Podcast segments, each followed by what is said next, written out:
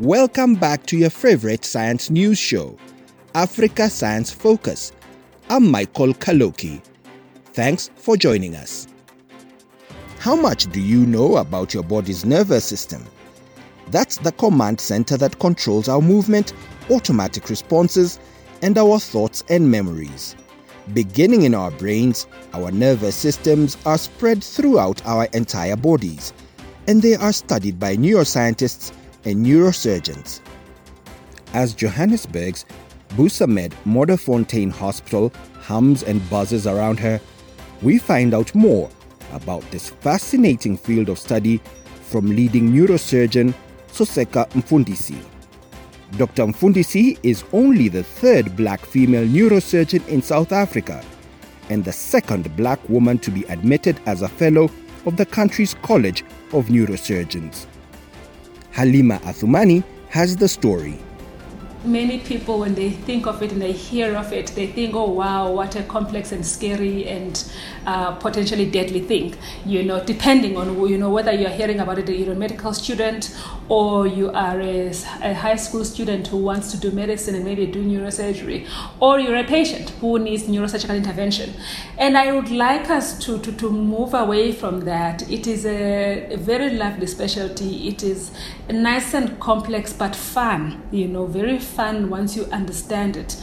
And also for the patient themselves, it has improved and advanced in such ways that it is no longer a deadly intervention for conditions. One of the things that I always find difficult is when you have delay in decision making by families when there's a need for intervention out of fear, and you realize that it's out of fear of what needs to be done, opening the head. And that unfortunate delay can then, of course, worsen the potential outcomes. So I just want, would like the just general community to start trusting that this specialty is there and it is advanced to make things successful. And of course, if there are people, are lawmakers and policymakers in the continent, to actually just invest in it. Invest in it and you're going to save lots of money, because the impairment that can result from not investing in neurosurgery services is very expensive to any government and to any nation and to any family, as a matter of fact. So let's try to let's continue to invest in it and continue to advance it and continue to actually make sure that it has a very wide reach for our communities to benefit from it. Neurosurgeons are doctors that help with medical conditions related to the brain, spine, and other parts of the body's nervous system.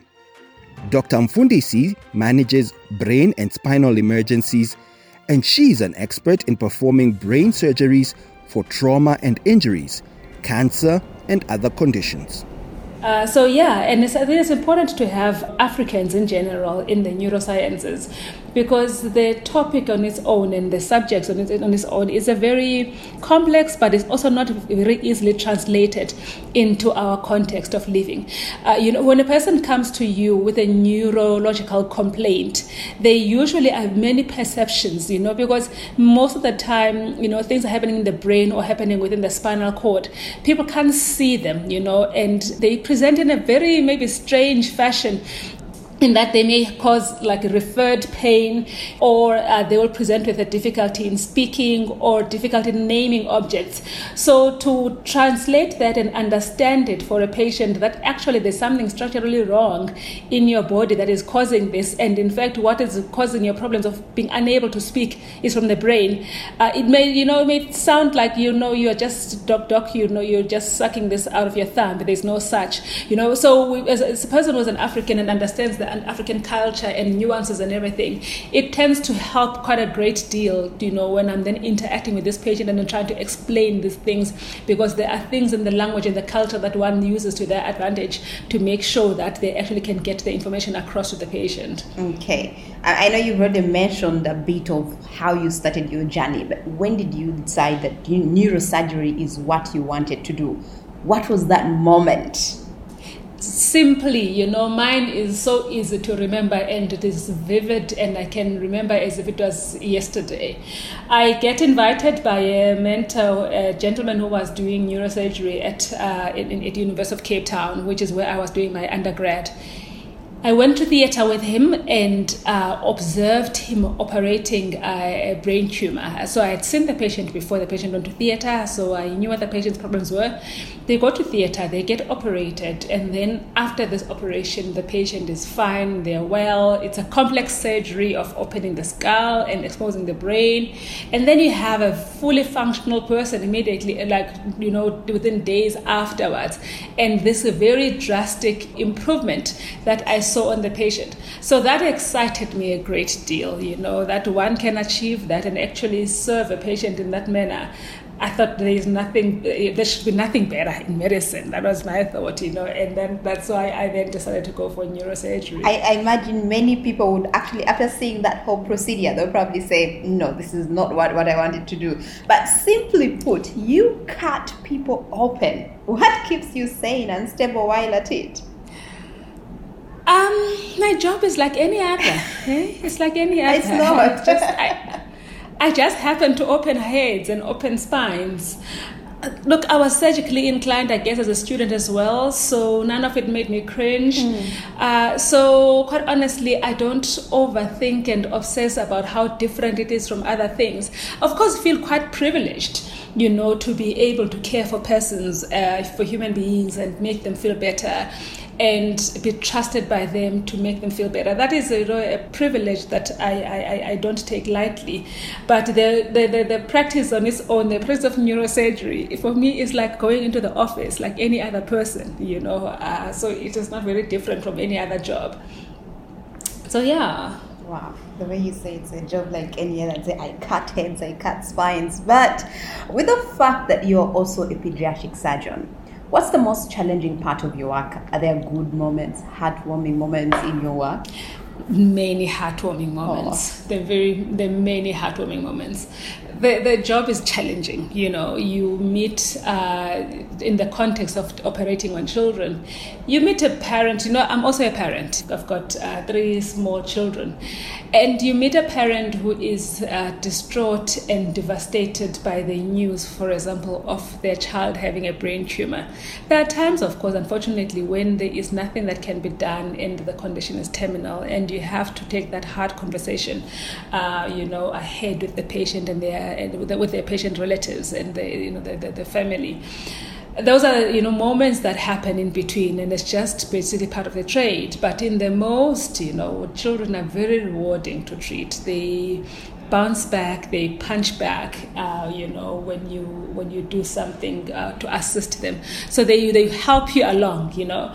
I usually say to some colleagues that, you know, one of the most important things about a child is that when you're operating on them, you just need to just keep them alive during the operation. If you manage to keep them alive during the operation, you've conquered a majority of the challenge. And then after that, you then let them play and let their brains recover and let their brains reconnect and wake up other cells that are no longer, that are dormant and that are now needed, you know. So interestingly, I had a patient recently who had a condition that we call hydrocephalus, which is basically loss of water in the brain. And they had a drain in, but it was no longer working. It sometimes blocks. So when that happens, the patient can stop breathing. And the patient was in another hospital where there's no neurosurgeon. And I was interacting with a pediatric colleague and telling her, look, this is what we need to do, because even if you're going to airlift that child, she's not going to make it, you know, if we don't do ABC. And I took her over the phone, you know, calmly about what to do. They did what they needed to do. The child arrived to us. The child is now well and at home, you know. So it's, you know, there are many moments. It's peppered with moments of greatness and just pure exhilaration and joy at achieving something for a patient. Wow. You're a mom. I'm a mom. And I think for many people, many times when a child is sick, there's this wish as a parent for you to just wish that, you know, you could just take that illness out of your child and then put it on yourself, so that if anything happens, it's you to deal with it. If you've spoken about the happy, the warming moments, is there a moment where you probably found yourself? I know you say that one of your first goals is to make sure you keep the child alive during the procedure. Are there moments when you walk out of that room and you have to give a parent bad news? Do you remember any such moment? Yeah, that is definitely something that happens, in the overall with neuro, fortunately for us, we don't have the dramatic things that you see on TV about, a surgeon coming out of theater who, the patient no longer being alive. Those are very few and far in between. In fact, in my entire time in neurosurgery training and specialists combined, I've only experienced that once. Our patients, tend to come out with us to ICU. What usually is devastating is sometimes when you then come across the histology, or when you've taken the tumor now to the lab and the lab tells you what it is, and then you realize that you've got a malignant tumor, that is, the child is not going to survive for very long. To then have that conversation with the family is very difficult. And look, we are privileged to work with very able colleagues in the allied disciplines, speech therapists, occupational therapists, physiotherapists, dietitians, orthotists as well. They bring such value to the treatment of the patient that even though sometimes you may come out of theater with a patient who was worse, that with their intervention in rehabilitation, the patient is going to get there and is going to get fairly decent function. In Africa, many patients only seek modern medicine after using a lot of African traditional medicine. Without undermining the other, in your view, how can the two work together in health? Just basically starting off by respecting the expertise that are brought by each on the table. And just acknowledging that, a colleague of mine, Dr. Tlaleng, a good friend of mine, Dr. Tlaleng, said once that we must be humble as Western medicine practitioners, in that our patients don't come to us first. They come to us perhaps as a last resort. So that should humble one. And I think that that was very interesting. That's what she said. And I really look at things that way now. That actually I'm just humbled that you actually thought of me in the line of people that should treat you, And so also the just keeping open lines, and respecting the abilities of one and the other.